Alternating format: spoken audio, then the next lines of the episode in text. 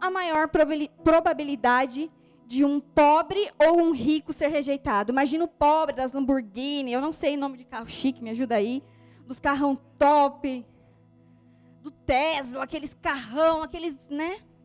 Da grana mesmo. Imagina. E aquela pessoa bem humilde que está ali pedindo dinheiro, toda suja. Qual é a probabilidade de um ser mais rejeitado que o outro? Eu acho que é o pobre ser rejeitado. E muitas vezes, eu estou usando isso como exemplo, muitas vezes nós olhamos para Deus como um santo, santo, santo, santo, santo, santo, santo, santo. Um Deus longe. Ele é tão grande e santo que é difícil. O Fábio pregou sobre santidade semana passada aqui. É muito difícil. E isso faz com que nós vamos nos afastando ainda mais. E isso é mentira do diabo. E que nessa noite seja quebrada sobre a sua vida, em nome de Jesus. A segunda mentira é de que Deus muitas vezes nos suporta. Sabe, por exemplo, um professor? Vou dar um exemplo de um professor, mas pode ser qualquer outra faculdade, enfim, qualquer outra coisa. É porque eu me imaginei. Imagina que eu precisasse ser professora, porque eu não tenho habilidade nenhuma, né, Malu, para ser uma professora. E estar ali com os pequenininhos e tal, e nananãs. E talvez eu teria que estar ali e eu falaria, fazer o quê, né, Fábio? Tenho que ir. Afinal de contas, é o meu trabalho. E muitas vezes nós achamos que Deus nos faz assim conosco. Fazer o quê, né? Muitas vezes nós achamos que Deus é como esse professor, que ele vem com o nariz tampado por causa do fedor do nosso pecado. E que ele nos tolera. Mentira. Mentira. Deus não te tolera, ele te ama. Amém? A terceira mentira é que ele está profundamente decepcionado comigo. Talvez você passou aquela semana tribulada, cheia de BO, cansada, e às vezes com preguiça também, porque eu também já passei e muitas vezes passo por uma dessa e tenho que repreender o capeta da, da minha vida. E ele vem e ele fala assim: Mas você não orou hoje? Você não buscou tanto hoje como você devia? Não leu a Bíblia quanto devia? Deus está decepcionado com você. Ou talvez você pense assim: nossa, eu não estou no lugar onde eu já devia estar. Aí para os crentes mais velhos. Eu não estou no lugar onde eu devia estar. Isso é mentira do diabo. Seja quebrada em nome de Jesus. Se você se sentiu esta semana, porventura, alguma dessas coisas, o Senhor quer destruir da sua vida e trazer uma nova visão, uma nova revelação sobre a sua vida. Amém? E a última mentira é de que Deus é econômico ou privador de prazer. Ai, Jace, eu quero viver no mundo. Eu sou jovem, tenho muito para viver, muito para entregar. Quero ir para o mundão, sabe? Sem mundão tem tanta coisa. Aí você olha lá no Instagram, a vida do povo, tudo fake, e tudo alegre, tudo indo para as baladas e fazendo sei lá o quê. E você acha que Deus está te privando de fazer sexo, que Deus está te privando de beijar na boca e de dar uns amassos e fazer aquilo e aquilo outro. E a verdade é que nós não compreendemos, nós não conseguimos compreender que Jesus é o próprio prazer. Ele é o próprio prazer. E sabe o que nos falta? Revelação. Mentiras que roubam a nossa mente e tentam nos afastar da presença de Deus. Mas o Senhor, eu quero te dizer hoje, na parte do Senhor, que o coração de Jesus é completamente diferente do que, do que qualquer outro coração. O coração de Jesus é atraído pela nossa miséria, ele é atraído por causa do nosso pecado. Sabe por quê? Há dois mil anos atrás você nem tinha nascido ainda. E Jesus morreu na cruz por mim e por você. Ele desceu da sua glória, do seu trono, do seu Pai e veio habitar entre nós como um homem, humildemente. Ele deixou o seu alto nível e se colocou no nível mais baixo só para te ter de volta. E você acha que Jesus fica decepcionado com você? Ai, Jesus. Segundo ponto, a beleza do coração de Jesus. Não basta você saber que Cristo morreu por você. Nós precisamos conhecer o coração de Jesus. Nós precisamos entender o que ele sente quando ele olha para nós. O que ele pensa ao meu e ao teu respeito quando ele olha para você, o que ele pensa? Quais são os sonhos dele para você? É como um, um, exemplo, né? É como uma esposa e um marido. A esposa conhece as características, conhece os hábitos, as habilidades, conhece a, a, os hobbies, a formação, conhece até o teste de personalidade, né, Fábio? Se fizer, a gente acerta ali o negócio, porque a gente conhece. Mas como explicar para outra pessoa como expor, comunicar para outra pessoa o olhar daquele marido que chega em casa e no meio do jantar ele está angustiado ou triste porque alguma coisa aconteceu, mas ele não te falou. Como identificar e comunicar isso? Intimidade.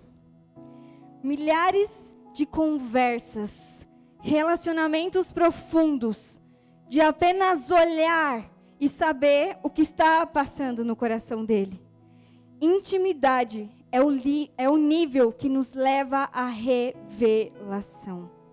Sem intimidade é impossível termos revelação. Nós lemos aqui que o pai quer revelar, o filho quer revelar o pai, e o pai quer revelar o filho.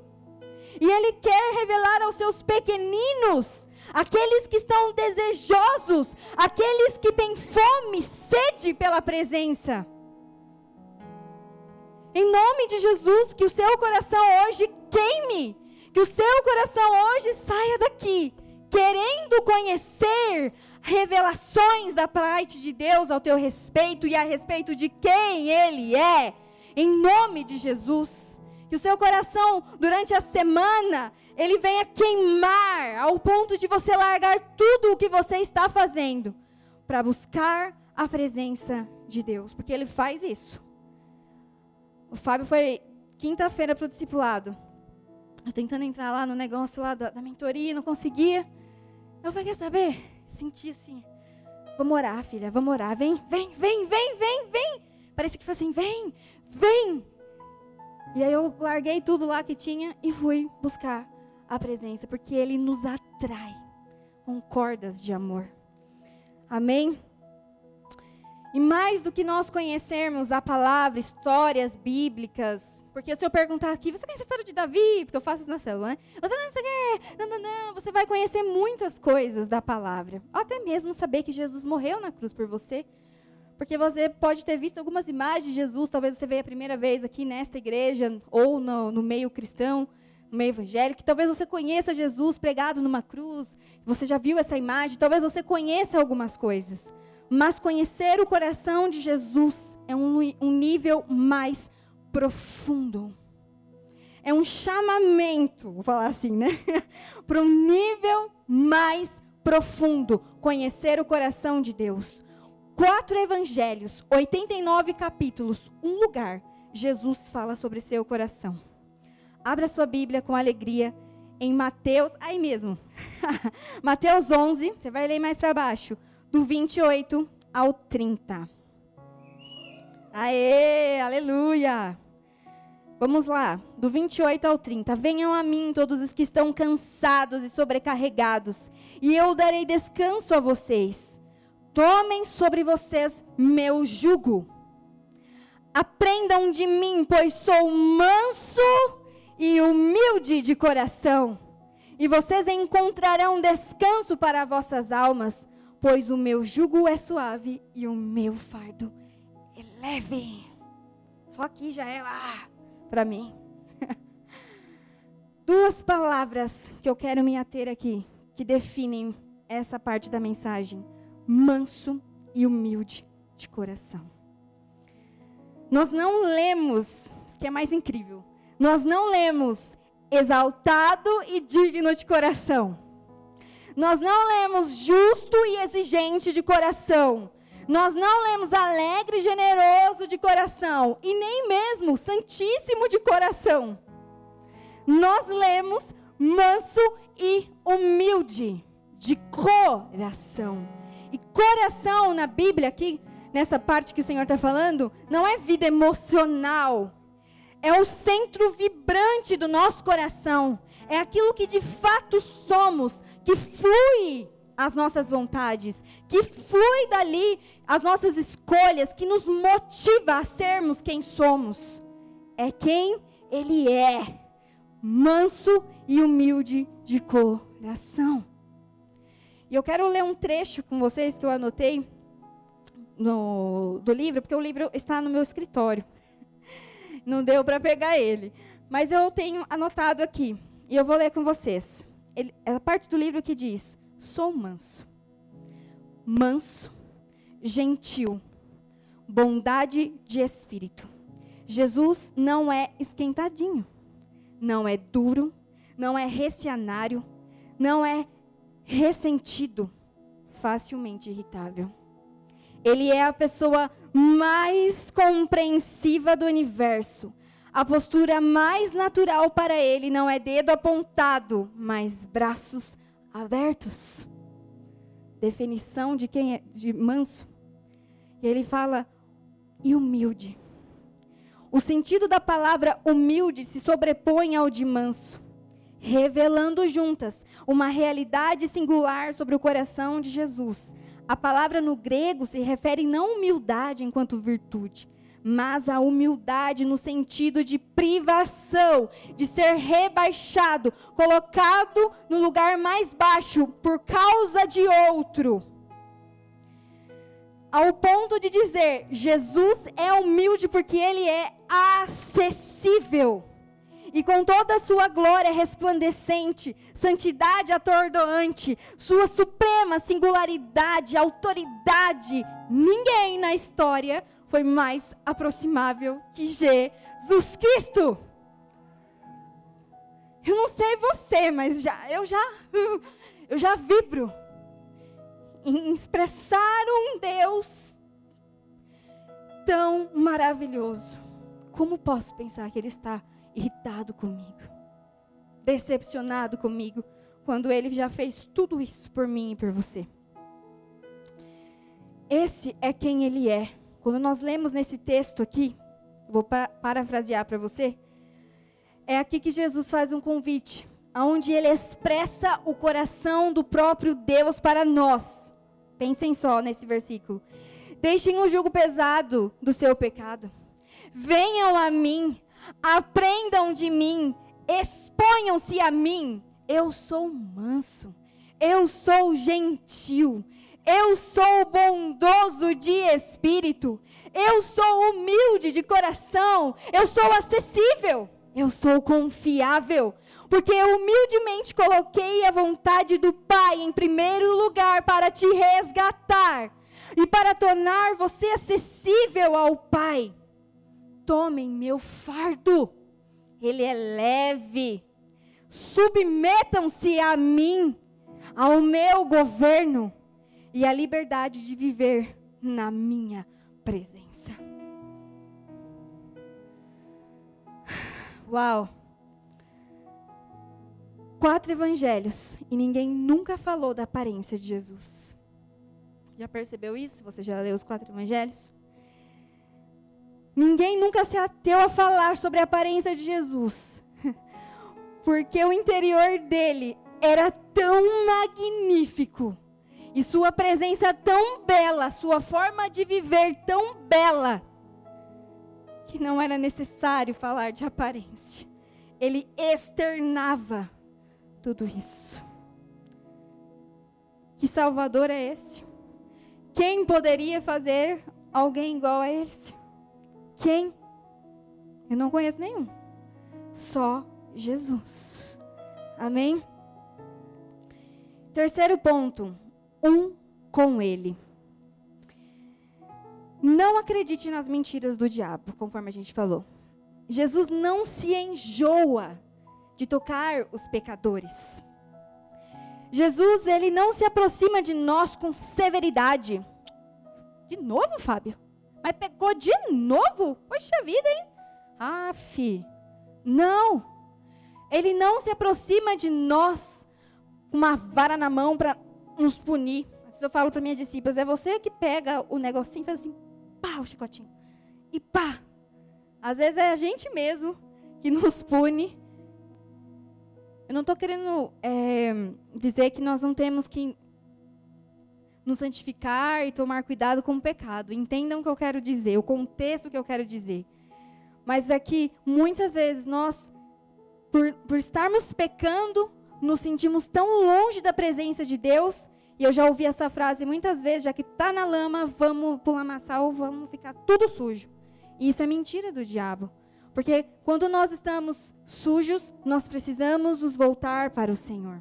Esse é o caminho, porque nós acabamos de ver aqui que Deus não vai te punir, mas Ele vai te receber, te limpar, te curar e te fazer de novo. Enquanto Ele não vem, ainda há tempo. Buscar-me enquanto ainda há tempo. Amém? E nós, o, chamado de Deus para nós é nós sermos um com Ele. Ele nos quer, Ele anseia estar comigo e com você. Ele deseja se revelar a mim e a você. E eu quero que você abra sua Bíblia, mais uma vez com alegria, em João 17, 24. João 17, 24. Diz assim: Pai, quero que, isso é Jesus falando, Pai, quero que os que me deste estejam comigo onde eu estou e vejam a minha glória, a glória que me destes, porque me amastes antes da criação do mundo. Imagina que Jesus está no secreto dele. Deus falando com Deus. Imagina Jesus falando Pai, eu quero que os que você me destes estejam comigo. Jesus está intercedendo por mim e por você. Não está apontando o dedo. Ele está intercedendo. Eu quero que eles estejam comigo. É como se nós fôssemos o alvo da intercessão de Deus da conversa de Deus. Jesus não chegou no céu depois que ele morreu na cruz e falou: ufa, acabou, graças a Deus. Não, não era esse o propósito, não era esse o coração dele. Ele quis estar aqui por você, por mim. Ele quis, ele veio por amor estar aqui para morrer, para nos fazer livres, para nos libertar do império das trevas e nos transportar para o seu reino. Amém? E esse versículo nos mostra o desejo do coração de Jesus, o desejo que bate no coração dele, estarmos com ele e ele em nós. É como um pedido de casamento. Quando um rapaz vai pedir a, a, a moça, a noiva, em casamento para o seu pai porque ele quer agora ficar com ela todos os dias. Jesus está pedindo a sua noiva em casamento. Esse é o desejo do coração dele. Casar comigo e com você, para que nós sejamos um. Tem um versículo, não vou lembrar de cabeça, mas em 1 João que fala que nós um dia seremos como Ele é. Quando nós estivermos com Ele, nós seremos perfeitos com Ele. Isso queima no meu coração, porque esse também é o meu desejo. Estar com Ele. E que esse seja seu desejo. Porque é o desejo de Jesus. Amém? Quarto um, ponto: acesso. Mas, Jace, como que eu posso acessar tudo isso, toda essa revelação do coração de Jesus? Como eu posso entender tudo isso? Talvez você possa falar assim, mas como eu posso começar? Talvez você não saiba como começar. E eu vou mais. Talvez você diga como recomeçar. Porque talvez você já esteve neste lugar de intimidade, de revelação. Como começar? E eu vou usar um exemplo de uma mulher tremenda, Maria de Betânia. Essa mulher viu tudo isso em Jesus. E essa mulher acessou o coração de Jesus porque ela entendeu esse amor. Você não precisa abrir, porque senão a gente vai delongar, mas anote em Lucas 7, do 37 ao 38. Dos 37 ao 38, com muita alegria. Maria viu Jesus como um noivo, como seu salvador, ao ponto de se jogar aos seus pés, de tão impressionada com a beleza de Jesus. E ela pega o seu vaso de alabastro, o que ela tinha de mais precioso, e ela se joga aos pés de Jesus. Quebra-o sobre ele, aos pés de Jesus, e começa a lavar ali com seus cabelos e ficar ali com a presença de Deus, de Jesus. Naquela época, vaso de alabastro, perfume caro que tinha ali, muito, era, poderia ser uma herança. Porque naquela época a gente não tinha terreno de herança, dinheiro de herança. Eram coisas que eram dadas, repassadas talvez, de família, ou que você adquiria, que eram heranças. E talvez aquela era a herança daquela mulher. Era tudo o que ela tinha. Para quê? Derramar aos pés de Jesus. Porque ela vê Jesus assim, ela pôde entregar tudo. Só porque ela viu o coração de Jesus, ela pôde entregar. Mais à frente, em Lucas 10, 38 e 42, uhul! Lucas 10, Lucas 10, do 38 ao 42, você anote aí. A mesma Maria olha para Jesus e o trata como alguém que tem total prioridade. Estava rolando uma festa. Todos os discípulos e maior galera lá. E Marta para lá e para cá. Que muitas vezes a gente é Marta. Maria, mais uma vez, estava aos pés de Jesus. Por que aos pés de Jesus? Porque aos pés de Jesus eu tenho uma visão diferente. Aos pés, nos pés de Jesus, os meus ouvidos vão ouvir diferente. Como acessar o coração, como receber revelação sobre a pessoa de Jesus, sobre o amor de Jesus, aos pés de Jesus. Aqui você está exposto. Se eu fosse você, eu nunca perderia uma oportunidade de morrer, de se rasgar, de como a Thaís fala, vou bater a cabeça na parede. Se eu fosse você, eu não perdia nunca essa oportunidade de estar aqui adorando, se rasgando. Mas lá na sua casa, não perca a oportunidade de rasgar-se aos pés deste amor tão profundo. Maria, ela estava inundada da revelação, da beleza, da grandiosidade de quem era Jesus. E para ela nada mais importava. Ela não queria mais nada. E esse é o convite de Jesus para você nessa noite. Que você saia como a D2 ministrou aqui, do seu lugar de uma vida velha, e que você tome um posicionamento de querer mais, de ter mais fome pela presença. Porque o amor de Jesus, ele está exposto, escancarado, de braços abertos. Ele não te ofende, não te aponta, mas ele te recebe. E você precisa dar o primeiro passo, o segundo passo, talvez você precisa recomeçar. Talvez você nessa noite precisa recomeçar em Deus. E eu quero te convidar para ficar de pé. Eu gostaria que o Ministério de Louvor viesse também ministrar.